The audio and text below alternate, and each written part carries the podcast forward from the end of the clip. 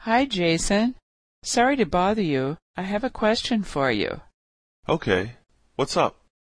I've been having a problem with my computer. I know you're an engineer, so I thought you might be able to help me. I see. What's the problem? I have a file that I can't open for some reason. What type of file is it? It's a Word document I've been working on. I need to finish it by tomorrow.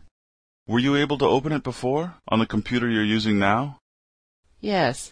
I was working on it last night and everything was fine, but this morning I couldn't open the file. Do you think your computer might have a virus? No, I checked and there weren't any. Okay.